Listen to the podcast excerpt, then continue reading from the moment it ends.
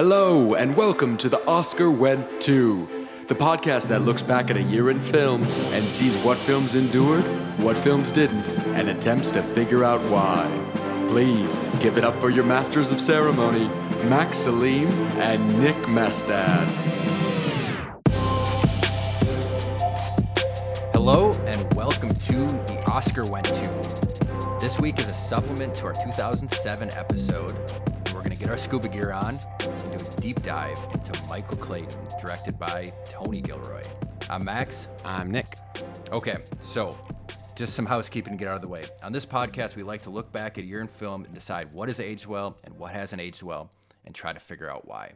If that sounds like an interesting premise to you, jump back a few episodes to our 2007 episode where we'll do just that. And then after our recaps, you know, our our imagination, our interest is is piqued by some of the films we're talking about, and we go and do a deep dive. Quick disclaimer: our deep dive episodes are no holds bar, and we absolutely get into spoiler territory. So if you've never seen Michael Clayton and you'd like to see it, this might not be a good episode to start with.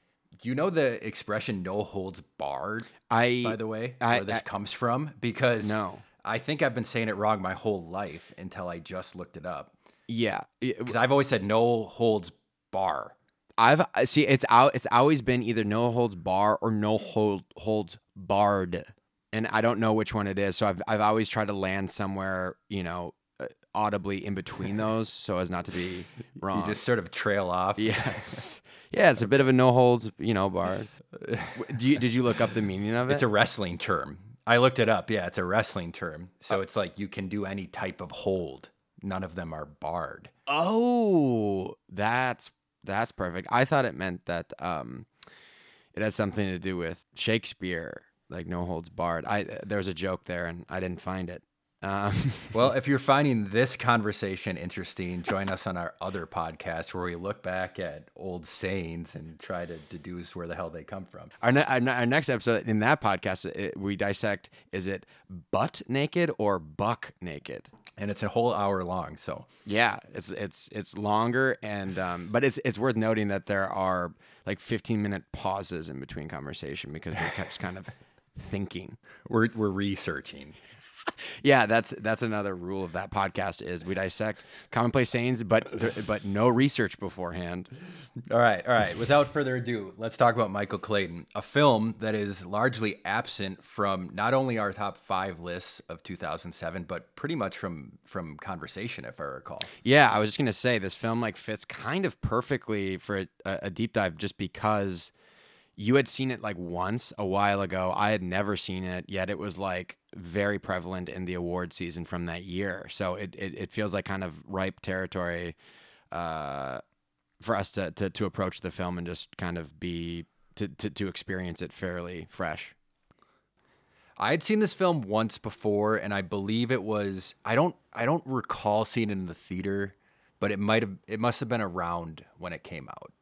Yes, yeah, that makes sense. Because I mean, I remember this movie being, uh, I mean, it was it was very saturated uh, in 2007, especially the award season. Like it was, at, you know, it was a, it was a prominent force in, at, at all the award shows and uh, had a lot of buzz. I also remember the buzz during the award season, but I don't remember a lot of love for it when the film actually came out. Do you know when it was released exactly? Um, it was released on. It was released in the United States on October 5th, 2007. So so snugly in uh, the award season. But I don't remember. I mean, it's one of those movies where it, it, it feels like it was a small movie that was very uh, well received, and that's it didn't didn't really become well known until like word of mouth spread, and then like the award season started kind of throwing accolades its way, at least nominations wise.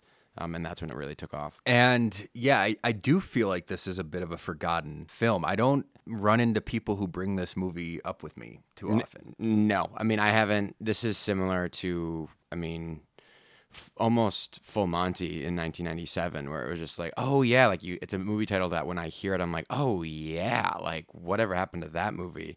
It's like I heard it, you know, a billion times within the span of one year, and then little to never again after that. Um, so it definitely is sort of in the vacuum of, of 2007. Well, I'm I'm going to come out um, at the top I'm going to come out from the jump right here and say that I liked this movie. I enjoyed this this rewatch of it. What what were your just uh, knee jerk reactions to it? Yeah, I, I would say I agree with you. It was my first time viewing it, and uh, I really dug it. I, I it, it definitely it's pretty clear to me why it's sort of in the position it's in in regards to it it not you know kind of really staying like super relevant or top of mind as time has gone on. Uh, but watching it, it is very impressive, effective, engrossing, and um, and and t- it, it, it's airtight. It felt very like a for what it was. It is very good. What what specifically did you like about it? I liked that. th- So the general feel genre of the movie felt like this is an adult movie. Like this is taking place in you know kind of the the uh, very much the high powered business world. It's full of legalese, uh, loopholes, um, just very very high powered professional people. Just the hotel phones, the the conference rooms, just the whole it it just feels like as a kid it'd be like if you just were to glimpse this movie you'd be like oh this is this is what mom and dad like and i felt that way This is not for me as a 10 year old. yes yes and uh so but and so you know using that like me as a 10 year old that's like me as a 33 year old currently. And so so it, to me it was like okay this isn't a movie that i would like gotta watch michael clayton tonight. But knowing that it is sort of a legal thriller I thought it was extremely effective, despite the fact that it took place in this world and, and borderline, you know, at times was like, I'm not super sure what they're talking about or what's going on. It the, it felt like the the craft of the movie and the and the storytelling was was there every time and resulted in very moving, very effective, uh, kind of gut wrenching scenes. So I, I really respected the fact that like it transcended a a genre that to me it, it, it if not handled with the you know carefulest ablest hands could very easily just be like i hate this and i'm turning it off halfway through it like transcended its its genre Okay, well, you touched on a couple things that I want to point out there. One is that the mood of this movie is really good and in- interesting. yes It, and you live in New York. I spend a lot of time in New York. And Mm-hmm. so we're, we're familiar with the city. And what I really liked about this, and you know, tell me if you can relate. You know, you go to a bar downtown, or you like go to a party downtown, you go to a comedy show downtown, or something like that, and you're sort of walking around on the streets, and there's these like faceless, monolithic skyscrapers all mm-hmm. over the place, mm-hmm. and it's sort of like and I like the the fantasy this film gives to what the hell is going on in these skyscrapers because it feels very accurate, even though I have no right to say that.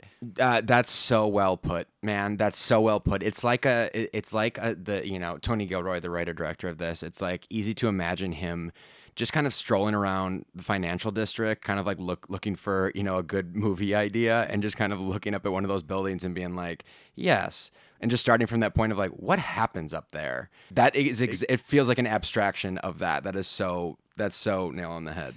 Because it is fleeting, you know, like if you're in New York, you do spend time walking around these types of building and Of you have these fleeting thoughts, um, but never to the fantasy that Michael Clayton has now, you know, given me to attach to those to those uh, anonymous uh, steel giants.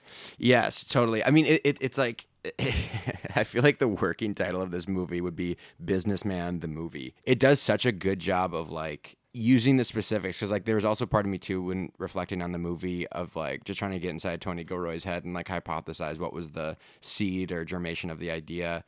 It was sort of like I wonder if he like met someone who was a fixer or like someone who's like, oh yeah, this guy's our fixer, and him being like, hang on, hang on, hang on, what do you mean he's the fixer? Because it's just like it's a world. Like to me, it was like, you know, the the movie delivers the information of like, yeah, of course, this is the this is the guy who's the firm's fixer, and it was sort of like, I mean, I've heard of that in like Law and Order, you know, reruns before, but like what, like it, that's a real thing. So it's like to me, it's like a profession and a pocket of professional world that is ripe for like hang on who is this guy because he he does have like a cowboy like a lone uh lone ranger type quality to him where he's like you know it's said he's like he has this niche uh these niche skills that like hey man you know you could be partner but you have special skills not you and so he's like kind of this like wrung out lone ranger who's just like doing his thing that he's really good at and clearly just like it's just tearing him apart Well, and that's so to go back to when you were kind of talking about the, like the legalese, the dialogue,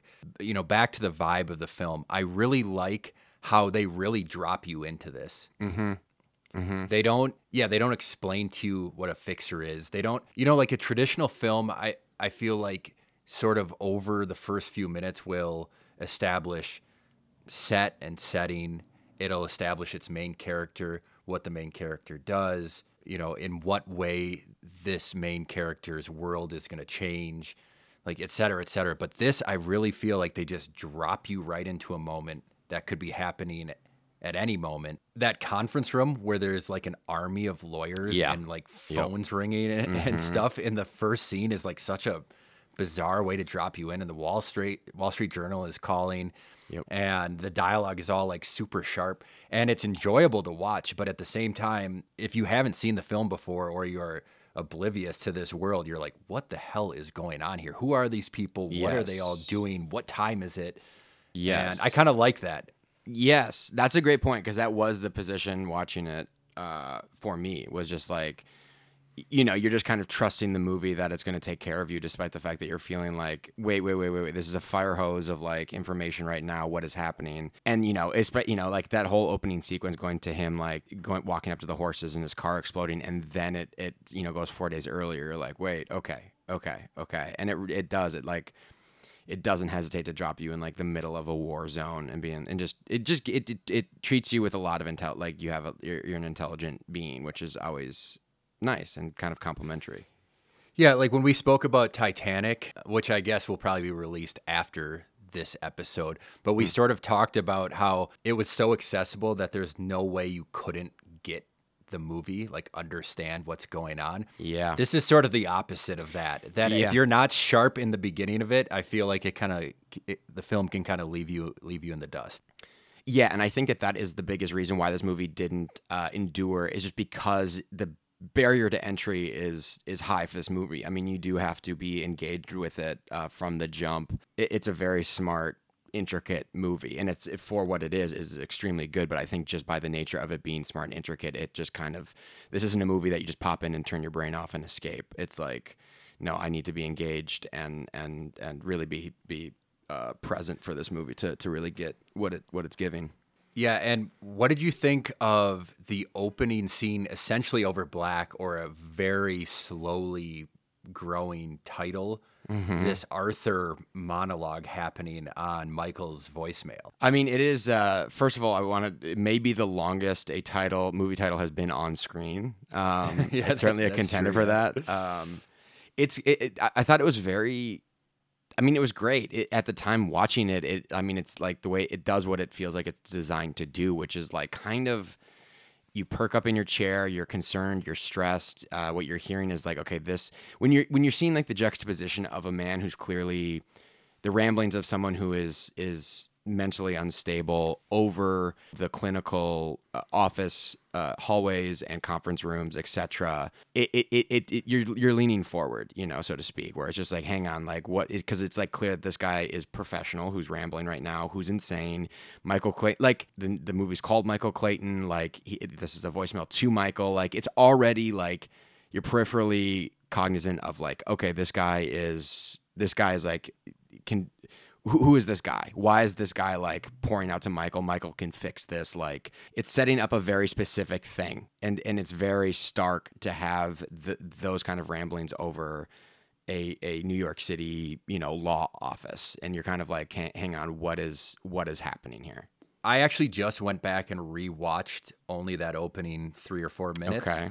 It is a bold move how Tony Gilroy, also the writer, gives you such essential and sage information just like right off of the bat before you can even see an image to ground yourself in any sort of hmm. reality of this of this world. Hmm. I mean, what like what are like some of the like because I, I I don't remember like just because it was like a first viewing. I mean, is he establishing like that? There's like It's more like the themes he's establishing. Cool. And one part I really like that I wrote down, and I I I, I think this is a really well written film, and I do have a it's a talkie, definitely. like for sure. Yeah, there's an exploding car and there's a couple like quasi action scenes, but this movie is primarily delivered through dialogue. And mm-hmm. in this case, really good dialogue. But one, so one part of that is Arthur is talking about, you know, he like felt like he was covered in this filth, and then he thought it was an afterbirth, and then he realized that he's actually coming out of this asshole, and he says like, I, I, I, I realized, Michael, that I had emerged not through the doors of Kenner Bach not through the portals of our vast and powerful law firm, but from the asshole of an organism whose sole function is to excrete the, the, the, the, the poison, the ammo, the defoliant necessary for other, larger, more powerful organisms to destroy the miracle of humanity. And that I had been coded in this patina of shit for the best part of my life. Wow, man. Wow.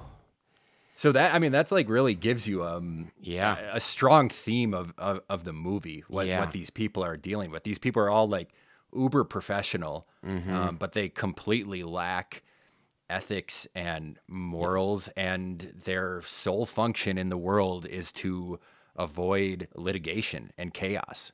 Yeah, I mean, yeah, I, I think that's part of the reason the movie is is on top of being difficult. Like the subject matter of it is is like I hated certain characters in this movie to a level I have not felt in a long time for like movie characters because it felt if okay this is the first time we're bringing up Tilda Swinton but like I know it was like I, I remember being sort of like unexpected that she, when she won the Oscar for Best Supporting Actress for this but watching this like she is so good at what playing this character.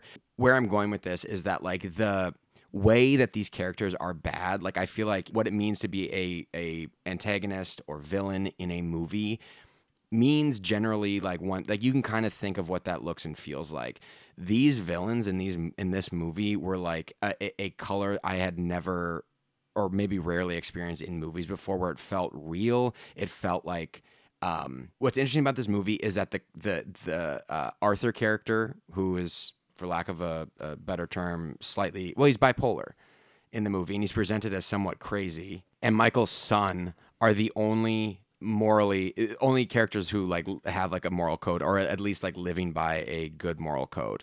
Um, and then Michael is like feeling that, like he can like sort of he's tempted by that and aware of that, but he's still doing like every every every other character in this movie is bad, is a bad person doing bad things, but it's like in this uh, under this facade of like the high powered business world, so it's just like justified. It, it it got under my skin in a way that a movie uh, hasn't in a long time. Well, I think you're really right that the villains feel like uncomfortably real Yes. in this film. And there is there there's a big moral ambiguity. The film is essentially like a character study into these characters of uh, a perceived like seedy overbelly of the city. Yeah. And they're all successful. So they're not really striving for success, which Mm-hmm. is what's so strange about them. And this might be redundant to what I just said a second ago, but it's like they all just strive to avoid chaos. Like Tilda Swinton's character, Karen, she's already successful. She's already the general counsel of this massive company. And she is, what is she driven by? Because what does she care if her company gets sued? Yeah, I mean, maybe as a general counsel, that's not what you want. But she's like reached a level of success.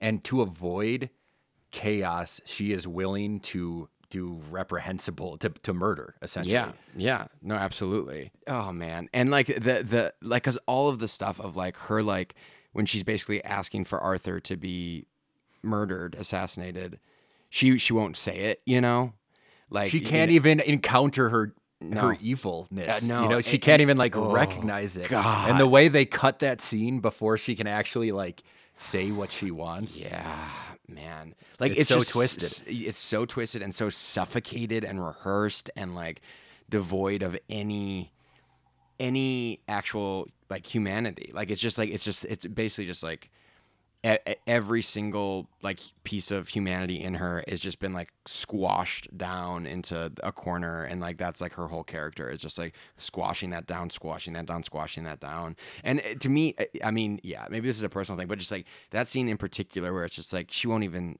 say it you know that she wants this guy killed but that's what she wants to have happen. It's like I don't know if I, it was just because I can see people like this, or like imagine people being this way where it's like, oh, you think that makes you like not evil because you didn't ask directly for this person to be murdered? like it's like say it out loud. Yeah, like it's like it's like them like oh my god. It's like I- like the it's like if that character thinks that she's any less evil because she didn't explicitly ask for the person to be murdered, like makes you just fucking ballistic.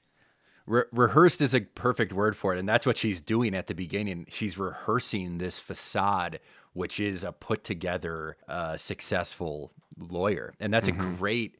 That's a great scene. It's a great character introduction when she's like she's practicing her answers to these like softball questions she's about to get.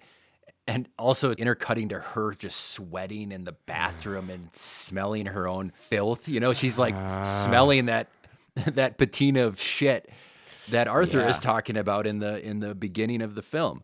Yes, yes, great, great call. That is what it is. Where it's just like I think her character, maybe more than anyone else in the movie, is like at the like the apex of like representing all the other characters in the movie of like just I'm suppressing my humanity to to be professional and avoid chaos at all costs. Like it's like she is like the personification of kind of everyone else in the movie. She is the top of the mountain of that. And then like every other character besides her is like a variation on one side or the other. Like the hitmen don't seem to need to like you know they're devoid of all humanity. It they don't seem to have, struggle with it. Arthur is like on the complete opposite end of that spectrum just like going nuts because he's suppressed his humanity so long that it's exploded now. Michael is sort of in between those two things. It, it, it's it's yeah so the Yeah, I mean- characters are so well well The illustrated. characters are complex, also opposite from Titanic, which is as we, you know, if this if that episode hasn't been released yet, we like that film a lot, but um, it it it's uh spoiler alert, Nick really likes Titanic. Um, i don't want to get into it uh, too much but let's just say one of the But best it- movies ever made these characters are very complex. And i think this is why clooney is also really fucking good in this movie is because he cannot lean into this hero cliche. What is his character driven by? He's driven by it feels like he is has been this fixer uh, and in this position for too long now. He didn't. Maybe it sounded appealing at one point to him when he first got into it, but it's it's long past the time where it's been something that he's found appealing, if he ever did find it appealing. It's clear that you know with the restaurant business and what he owes from that, that was his out, you know. So he's been clearly looking for an out for a while. Has not been happy in this position for at the very least a while. I think for a, maybe the entire time that he's been in the position, it's just been eating at him slowly. Um, and I feel like he's been past the point of wanting to to get out of it for for a while. But given his you know gambling debt and debt in general, it's like he has to. That's what I think. That point of that whole subplot of him owing money was to illustrate how he's like basically painted himself into a corner in this position. Absolutely. And I, I really like how he owes a lot of money, but for how successful everyone is and how nice his suits are, and seemingly how, you know, I'm sure he makes well in the six figures. It's not an insane amount of money he owes. Mm-hmm. And so it makes this contrast where he is sort of driven by getting this $80,000 to pay off his debt, but he's sort of like sleepwalking through Yes. that desire. Like he doesn't really have strong desires. He's just it's like a mid like everyone's having like a late life crisis in this movie. Yeah. And they're not really driven by money. They're not really driven by success, but it's just maintaining. Dude, that's so well put. I think like that is the when you going back to the tone of the movie, that feels like that's what it captures and does so well. Where you're watching, I think Clooney, especially a, a movie star that you're you know well versed in watching on the big screen, well versed on how he acts and what he brings to a role, and it's so subdued and so nonplussed and just like you said, sleepwalking. I mean, like to me, you know, when you get that glimpse of, you know, him waiting by his Mercedes for his son to come out and drive him to school, like there's no like him asking about the mom. There's no, there's no like, oh, you know, like he he messed up the marriage and wants to get back to it. It's just like, no, it's clear that his personal life like fell to shambles. And that's just is what it is. Like he has no like, like Yeah, there's the not movie, even like, like- love there. It it, it avoids the cl- classic Hollywood sense where it doesn't get into any of this. You know, No. it doesn't. He doesn't even talk about his old marriage or what No. fell apart, or there's no, No. time where he has one too many drinks and spills his deepest fears of life. Like he's just trying to maintain the whole time. Mm-hmm. Yeah. Well, and then you get that montage. You get that montage of him like just doing what he does best, and you know he's on the phone. He's like looking at the newspaper. He's just like basically it, it's him and his secretary, and it's very clear he's very good at what he does. Like you just you just see it in action. Like this guy's a, a consummate professional, and like doesn't almost resents this ability that he has. You know, where it's like he's good at this thing that he hates, and he's just been doing it for a while now, and it's like going through the actions. He's just dead. Like he just seems just limp. and he's um, he's a prisoner of of it. Totally. That's exactly yes what it is. And it's all it's interesting because like I can't maybe this is my own mind just wanting to see this, but it's like the movie is his name and by the end of this movie, the, the last scene of this movie really is incredibly satisfying. And like the the closing credits of this movie, you know, you get you get his face in a taxi driving away for a reason. It, it, it I can't help but like kind of project this like John Wayne kind of like classic Hollywood cowboy hero figure to this character and and world and environment that is just kind of new for that where it's just like this like this this tired old you know gun for hire you know who's just doing this thing that he's really good at and he hates it. And it's like will he make the right decision or won't he? Like it, it, it felt like a really um it was cool to see it, it to, I, I really liked that juxtaposition at least that i perceived of it being like kind of a uh, classic Hollywood hero in this world that we've that is so jaded and contemporary and devoid of any sort of morals. Yeah, he's our he's our hero, but he's not heroic at all. Right. Except at in the end scene, which is why I think that's one of the reasons that scene is so satisfying. We'll let, we'll get into like Yeah. our favorite scenes of this movie, Yeah, but yeah. he's in that scene. He doesn't even feel. He maybe feels a little bit of relief. Like he doesn't even smile at any point in it, Yeah. and he's not cleansed of the shit patina he's living in. He's just exiting oh it. oh my god, dude. He never smiled in this movie. You're right. He never smiled in the movie, even at the end, like at the big release of everything. He never even smirks. This is a very unhappy man, like a, a, a spiritually, fundamentally unhappy, deeply, deeply, deeply unhappy man. I want to talk a little bit about where this movie it, it comes out in 2007 and we'll talk a little bit more later about why this movie has aged well, why it hasn't aged well, but one thing I like about it a lot is it really grounds itself in 2007 with the technology Yes, yes. and it's everyone has these blackberries and they're not really smartphones but they're not really like an analog landline Mm-hmm.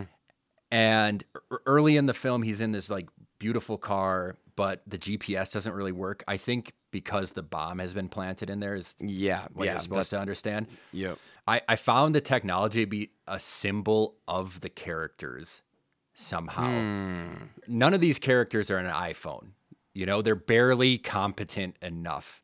And it's somehow the, all these Blackberries being held by these guys in suits who have to charge them all the time and still like, you know, need to go places instead of Mm-hmm. whatever, make phone calls and what am I, am I onto something here? Do you, can Yeah, you- I mean, so uh, symbolic. Uh, I, I think I'm with you there. I, although, in terms of being intentional symbolism, I don't think that because this movie came out fall of 2000, 2007. I believe iPhone was released in fall 2007, the first iPhone. Um, so this being shot in like early 2007, late 2006, iPhones just weren't a thing yet. So not intentional symbolism. okay, definitely. okay, okay, I got But you, I got you. it- it- then it- yes, I, I agree. it roots the film in a very specific time period, which is like Yes. between cell phones and smartphones. Yeah. And somehow all the characters remind me of like fucking Blackberries. Yes. No, that's uh, totally true. I mean, totally true. I mean, I think the the biggest example for me of this was the Bluetooth headsets that the Hitmen wore. It's like I don't know of another movie where I've seen a Bluetooth headset. Like that is such a small window of time where Bluetooth headsets are either looking like the best option for what the future might adopt so therefore we're going to have it in this movie or it's like maybe like in retrospect something you know used for a comedic purpose or to date something but uh th- to my knowledge this is the only movie i've seen where bluetooth headsets were a presented uh without humor and uh b were were, were gen- genuinely used Let Let's think about it a little bit. Maybe we can write a um, a thesis on on the, the commonalities between the technology and the the people in this film.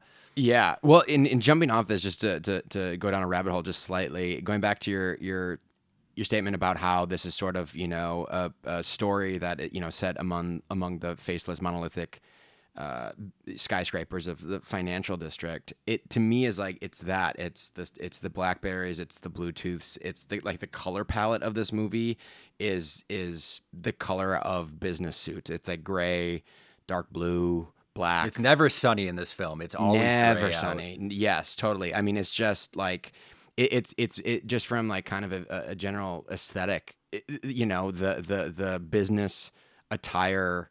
Uh, color palette matches the mood and spirit of uh, the world and the characters within it. It, it. it works very nicely in that way. Yep, I like where I like where you're going with that. Okay, yeah. So we've talked about Tilda Swinton, who was obviously great in this film. She won Best Supporting Actress. Clooney, a really, really solid performance from him. He was nominated for Best Actor and lost to Daniel Day Lewis. Fair enough. Yeah, and then Tom Wilkinson is really good in it as Yeah. Arthur. Mm-hmm. And I mean, the performances are great in this film. I don't remember the last time that three actors have been nominated for best acting categories in a film. I didn't research this, but just off the top of my head, I can't I can't really recall.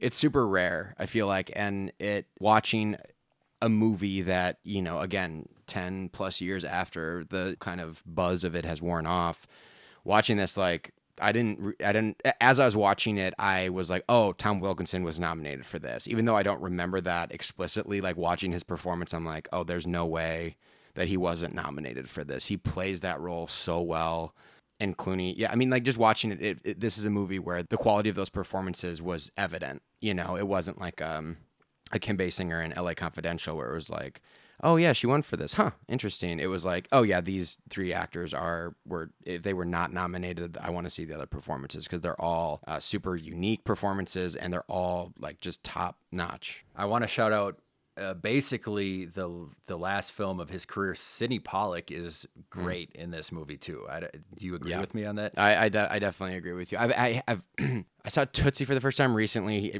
uh, which he directed, maybe co-wrote, um, but he's in that as well. And then Eyes Wide Shut. Yeah, he's he's he's great, and he's and he's just fantastic in this. As it, you know, when you get that first line out of him. When he's talking to the Wall Street Journal reporter on the phone, you just get like, oh man, this dude is hyper professional, hyper powerful, and not to be fucked with. He's great, man. He's great.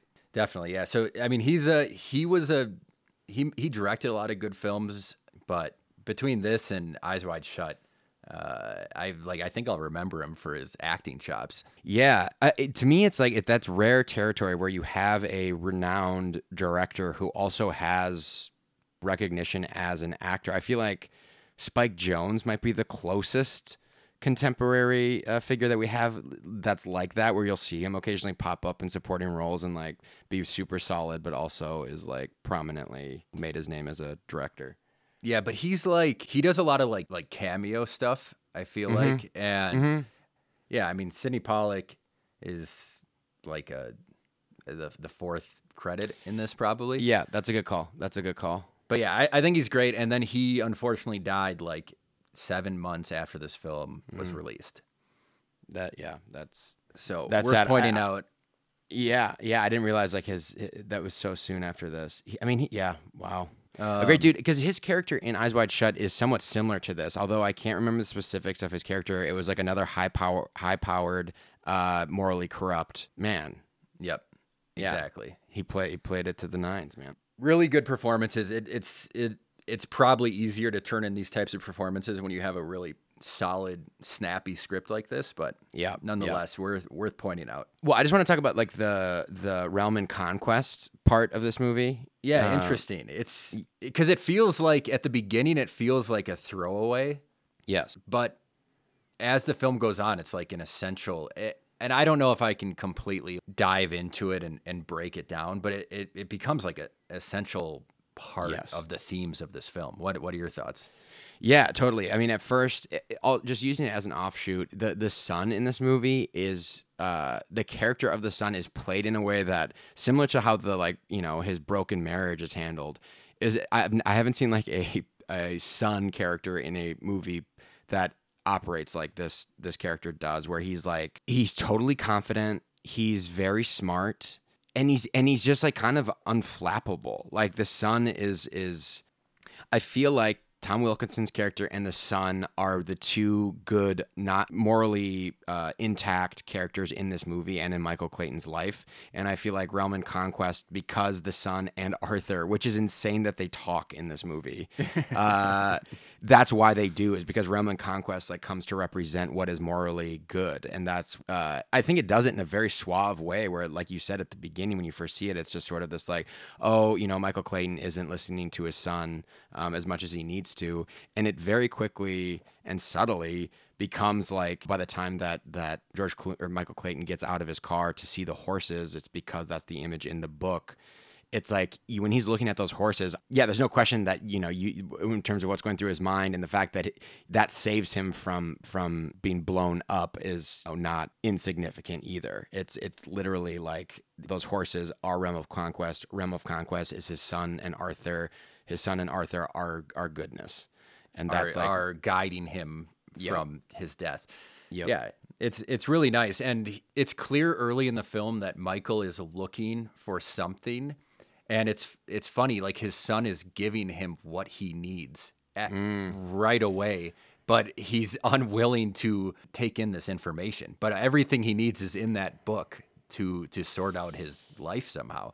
I mean, absolutely. And then the fact that Realm and Conquest becomes the name of the memo that's printed out that is the damnation of U North is like it's just there. It's like the information that he needs that will save him. It's it's really it's really nice touch. I also love how in anti-Hollywood fashion, it seems like a cheap and easy character development technique to make Michael a good dad. So you see him in this like sort of seedy world, but in the end, he's a good dad. You can tell from his interaction with his kid, but he's not a good dad. He's like essentially just going through the motions of like driving his kid to school, completely ignoring him. And when he's like, you know, he sees Arthur on the street and he's like, lock the doors, and he just like runs away from his kid in the Yeah. car. Like, he's Yeah. not a good dad. And I like how the script doesn't give in to that easy save the cat technique. Yeah, yeah. No, that's a great call, which begs the question like whatever the dramatic underpinnings of this movie are where we are rooting for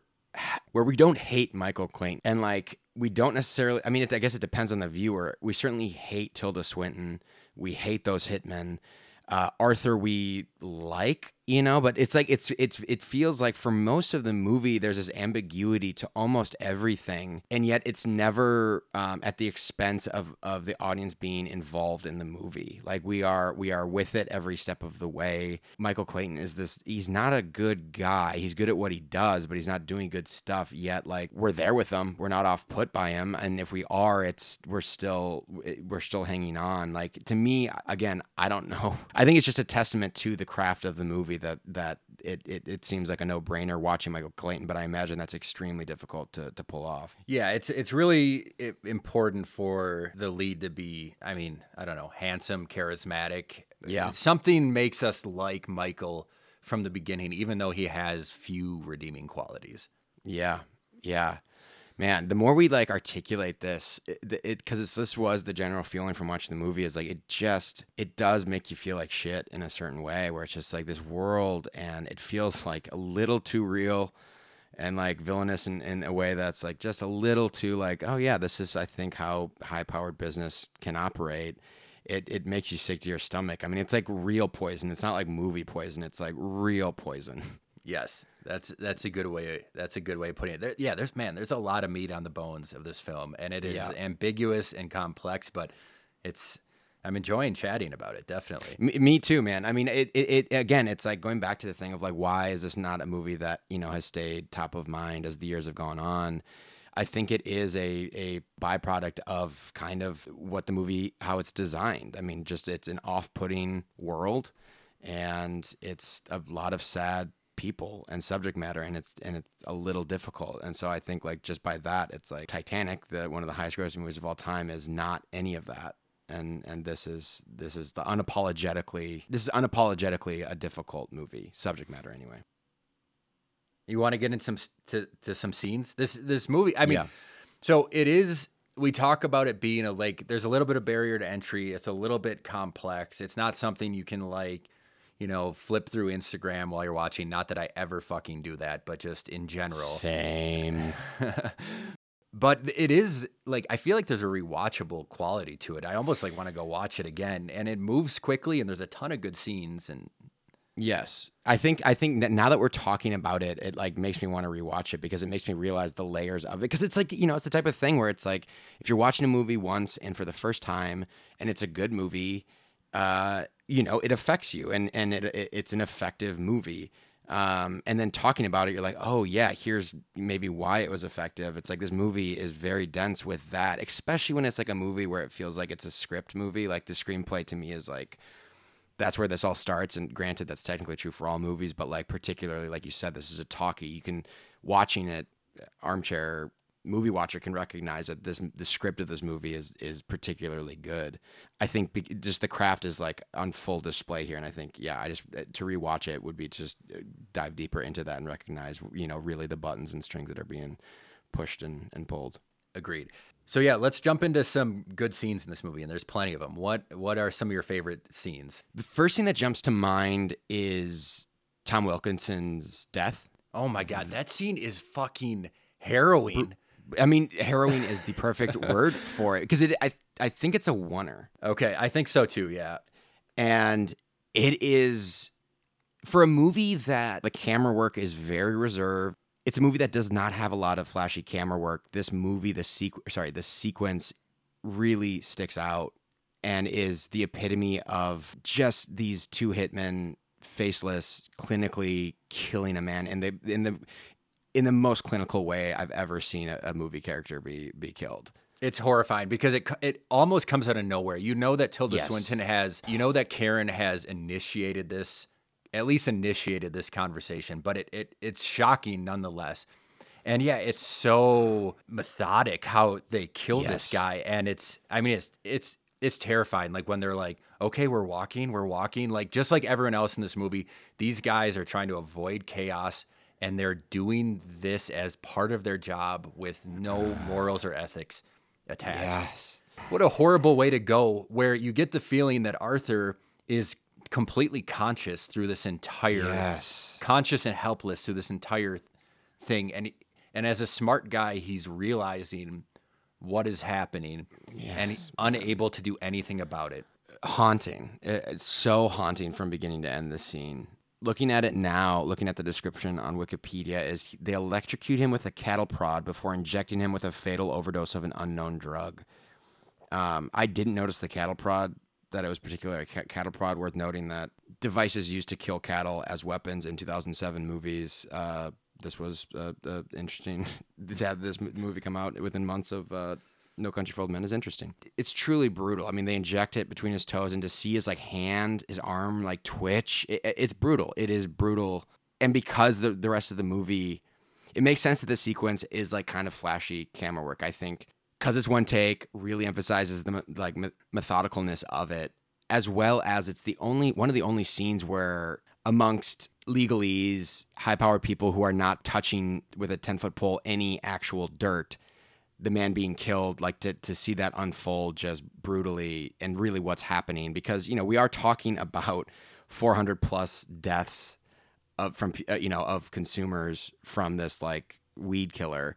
That's never you never see a dead body other than this. Like that's really what is at stake and to see it just unfold so abruptly and methodically out of nowhere really packs a punch and also drives home like really what's at stake in the movie and what we're talking about Yeah, it's the classic one gunshot, well timed, with so much weight behind it is more effective than 400 gunshots in an Yes. action movie. yes Like I remember, I will remember this scene more than I'll remember whatever movie where where uh, the body count, you know, LA, LA Confidential, for example, where the body count is 80 or something like that. Yes. Yes. Yes.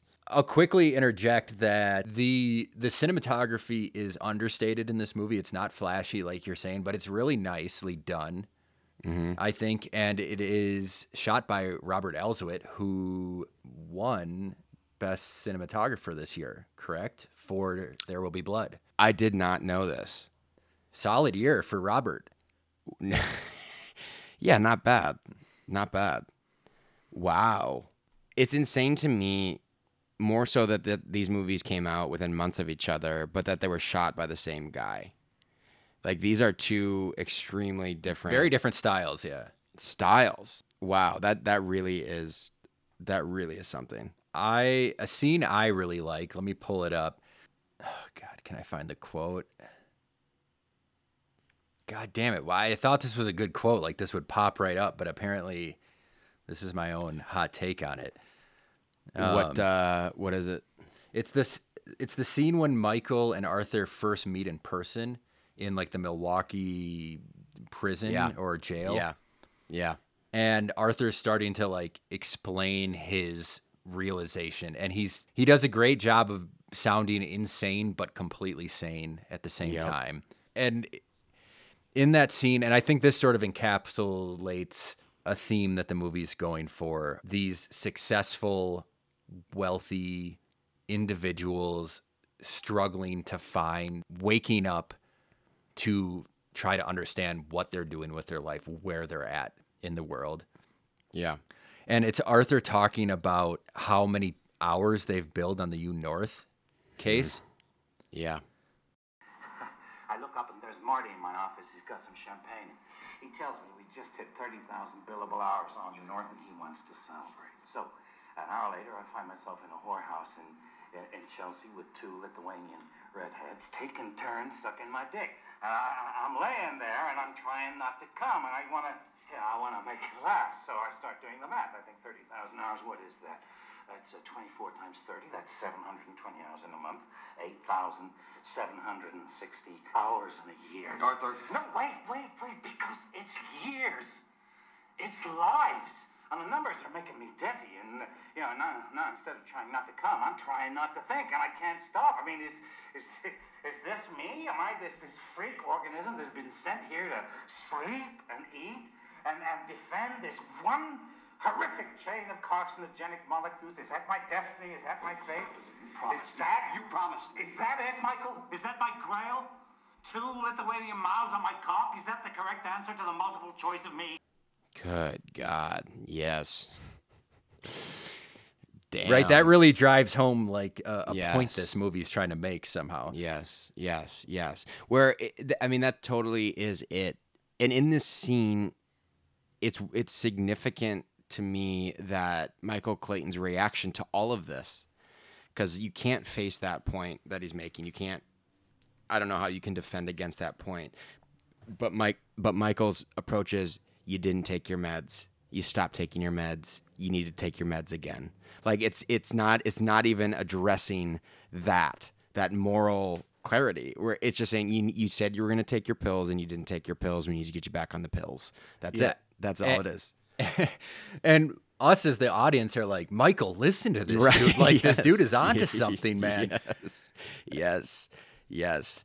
Really cool that the quote unquote crazy character in the movie is the only one the audience is siding with. Yeah, the like, only one making the- any damn sense. Yes, is the quote unquote crazy person.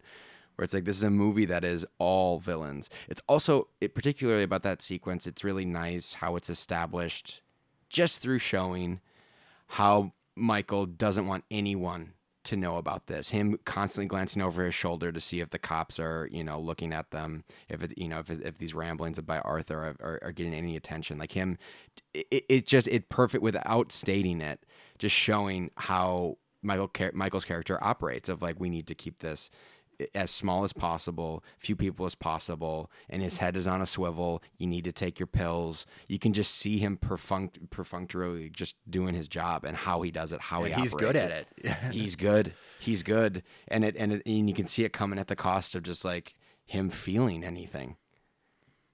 what else do I like? I like the scene when he finds Arthur walking through the streets of Soho with the baguettes. Yes, That's I love an- the big bag of baguettes. Yeah, That's another nice scene where Arthur is walking this line of like sounding crazy. This guy's off the rocker a little bit, but then he can just snap into his lawyer jargon. He can snap into clarity, and you mm-hmm. realize that that scene really makes you realize maybe Arthur isn't crazy and he has clarity because he's as sharp as he was before, ostensibly. Yes. I also love any movie monologue or scene that has a character who is at the top of their game. Like the character themselves is at the top of their game, not to be fucked with, kind of daring another character to fuck with them. Where he just goes, Tom, Tom Wilkinson's like, trust me, Michael, the place you don't want to see me is in court. Like that whole monologue, like leading up to that, is just so, it's great. It, it, it's so satisfying. Yeah. You're not an attorney, you're a bag man. That's the first time we hear that. Yes. Also, really, yes, uh, yes. The sequence is great, and I feel like just it's so financial. Like the the the setting of it is like you can just see the financial district. It's like a back alley of the financial district, which are always like very clean and borderline like just as walkable as the sidewalks. It it to me was very vivid to just see this like encounter. I like the scene when he, he's driving his son back from the birthday party after they've seen uh-huh. the junkie uncle, and he's like talking to his son. And he's like, "You're not going to be one of these people who goes through life wondering why shit keeps falling out of the sky around them." Well, I th- and I think the one of the reasons that scene sticks out is because it may be the one of the only times in the movie where we see Michael state how he feels about himself because you get his worldview from that what he's saying to his son, his regrets for how he's lived his life, the regrets for like the world that he's in, and how he how he feels about his son and what he wants for his son. It, it, it in a in a movie where his character is is pretty repressed. That's one of the few times where we get that glimpse.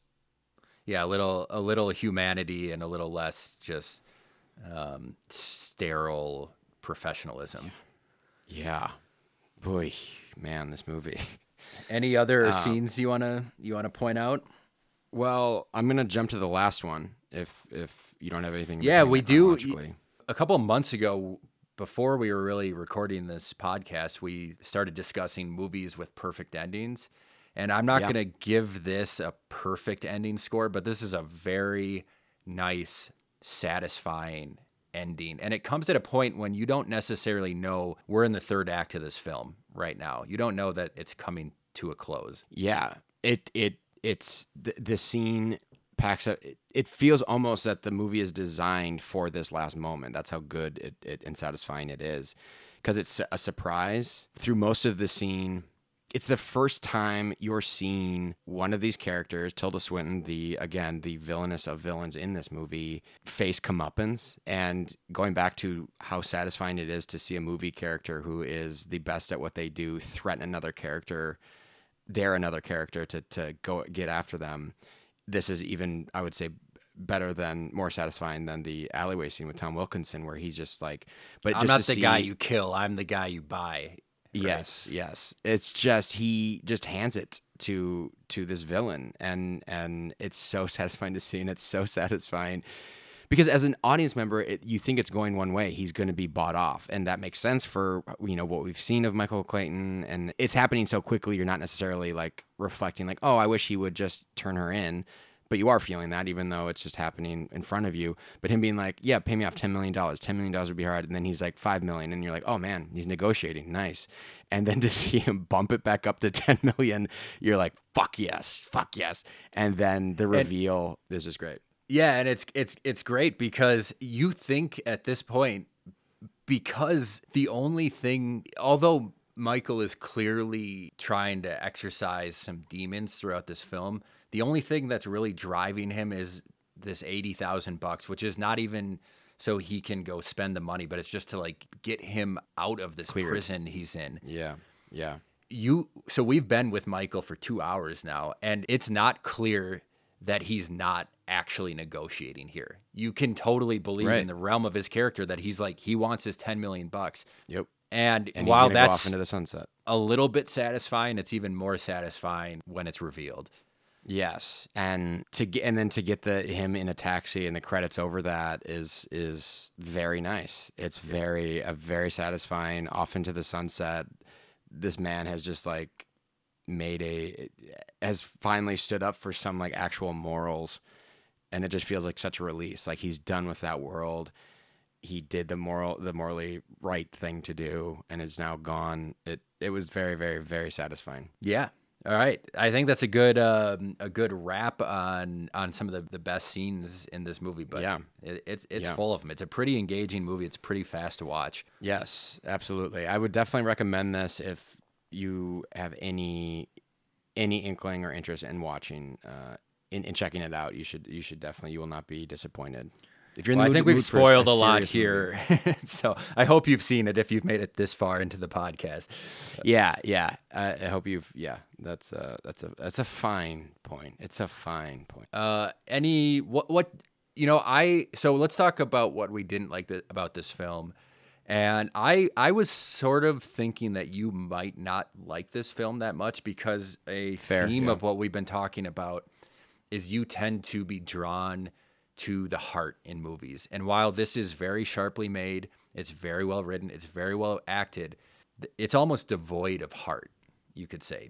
Yeah, yeah, definitely. I mean, it's it's there's the humanity of this movie. It- This movie, like the story, the feel, everything. It, the the movie, is, it feels like it operates from having humanity taken out as much as possible.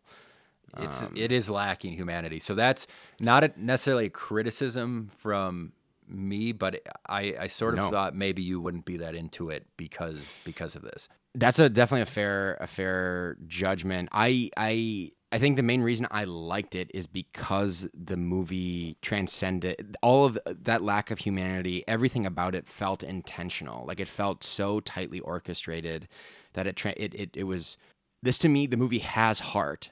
It's just set in a world that doesn't have heart. And and th- that's a very different distinction. Like by the end of it, you you're eh, ostensibly cheering for the, the the you know quote unquote hero of the movie. What's sad is so satisfying about the ending of this movie is because heart has persevered. It's a very serious movie. It knows exactly what it's doing in every conceivable way, and it transcends that. It uses the machinations of the genre to to its to tell its story. It, it, it feels none of it is wasted. None of it is is sloppy. It just it feels so tightly designed. It it it was. I thought it was it was great. I agree. But yeah, any any nitpicks here? I mean, only personal taste. Again, the movie it was it, it's a sign that the movie was a success in that I hated those hitmen so much. The fact that they I I envisioned them thinking themselves like professional and good at what they do and therefore maybe not evil. I just I could not stand those hitmen and, I- and, and that's intentional from the movie the way the movie's made. So no, I don't I, I don't know that I have a ton, like a lot of nitpicks I don't have much. I I just a noticeable plot point that doesn't make that much sense, but probably because the film is so tightly wound that it, it sticks out a little bit more is the whole horse scene when he gets out of the car and then the hitmen blow up his car like from off in the distance. Like why wasn't his car blown up on his way to Westchester? Why wasn't it blown up in Manhattan when after the poker game? That seemed like a little bit convenient storytelling for me. Okay. It, and I don't know specifically, but I thought it was either because they had to be a certain proc- within a certain proximity of the car to ignite it, okay or maybe there's a combo too of them wanting to get out of a populated area. I'm not sure. Yeah, I'm not. I'm not sure either. I like the, and the horse scene. It's a little bit silly in some ways, but bit, I I do bit. like how he is drawn to these horses because they are representative of this book that both his son and Arthur were so attracted to. And I mm-hmm. like how they're like wild horses. Yeah. I don't know if you good noticed that, or I don't know if did they're wild, but like they don't have saddles on them. And There's no Michael is a yeah. guy. Michael is a horse with a saddle on him. Yeah. He's but he's like, yeah, Yeah. he he needs to he needs to get that saddle off and get away from this world, like these horses do, as quickly as possible. So there's stuff to like about that Wow. scene, but it, it feels a little bit silly. I like I like how in our nitpicks we we naturally came around to just praising the depth of this of this dude. scene. Yeah, I mean, we, I there mean, haven't it's been good. There, we haven't made a lot of jokes this episode. Uh, No, no. this is. it- it- Uh, go ahead. it, it's reflective of the praise the movie got when it came out. It it it is so tightly wound. It's it what one would hate about this movie that it's serious, devoid of heart. It's all intentional. It's hard to to pick apart. Definitely. I, I think the film is aged really nicely. It somehow feels relevant today. I don't want to get into mm-hmm. politics and I can't say that these this is actually how, you know, these these these empty conference rooms in these faceless skyscrapers are actually operated in, but it mm-hmm. somehow it feels relevant. Do you agree? Yeah, I mean, I think my knowledge of business is close to nothing, but I think it's a very timeless thing to have high-powered business people Protecting trying to angle- profits. yes, angling things to their benefit. Yes, I think this has aged very well. for for how glowing we both are about this movie. Like Mm-hmm. I said at the beginning, it it was largely absent from our recap of 2007. Mm-hmm. After seeing it, would you uh, make any changes to your to your top five? I wouldn't. I wouldn't. I think this movie, as good as it is, there's no question to me why it hasn't endured like other movies from 2007. There's accessibility issues, the difficult subject matter, the potentially off-putting tone, The darkness, yeah. po- the darkness. It, it it makes sense that this movie. I'm glad this movie was got the the accolades and nominations at the time, but it, it doesn't it doesn't necessarily make my top five. How about you? So yeah, I think that after this viewing, this movie has a it has some relevance still today, and I think it will still have relevance in 20 years, and I think it would have relevance to someone who would watch it in the early 90s, let's say. Mm-hmm. And because of mm-hmm. that, and the sharp filmmaking, and the general rewatchability of it, if we went back and redid the 2007 episode, I would probably bump Atonement off my list and replace it with Michael Clayton in my number five spot.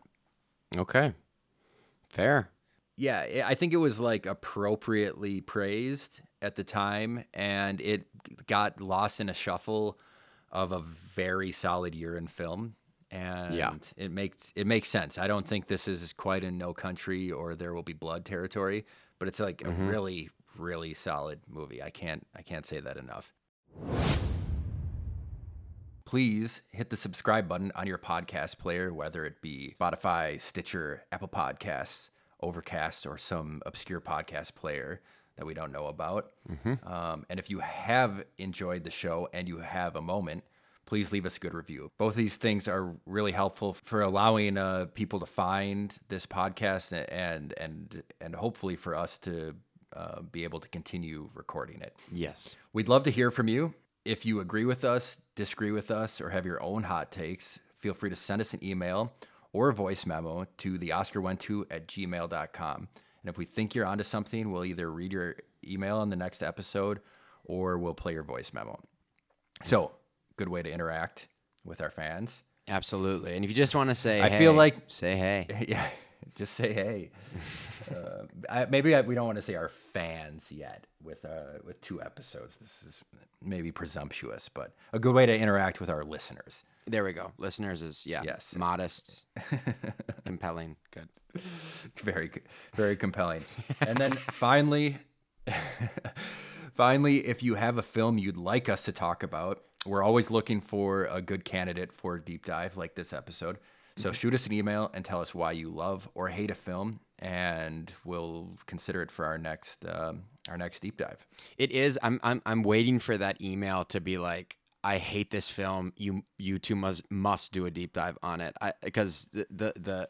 Yeah, just if you're indifferent about a film, just no indifferent films. Okay, we don't want a film that you're indifferent. about. we- We don't want an, a film you're apathetic about. Please, we've receiving nothing but emails of, with people who, with, movies recommending movies that they just don't feel really one way or the other. Please, n- none of that. This movie's kind of blah. Maybe you can talk about it for an hour. Yeah, yeah, it's that weird com- combination of them being, yeah, you know, this movie is like whatever, but you must do a deep dive on it, please. All right, all right. Let's let uh, let's people let people get on with their lives here. Fine. um, all right, Nick. It's been a pleasure. Let's make like a tree and get out of here. I, lo- I, I, I love it. All right. Uh, thank you, Max, and thank you, dear listener. We'll see you next time. See you next week with Ratatouille. Hell yeah.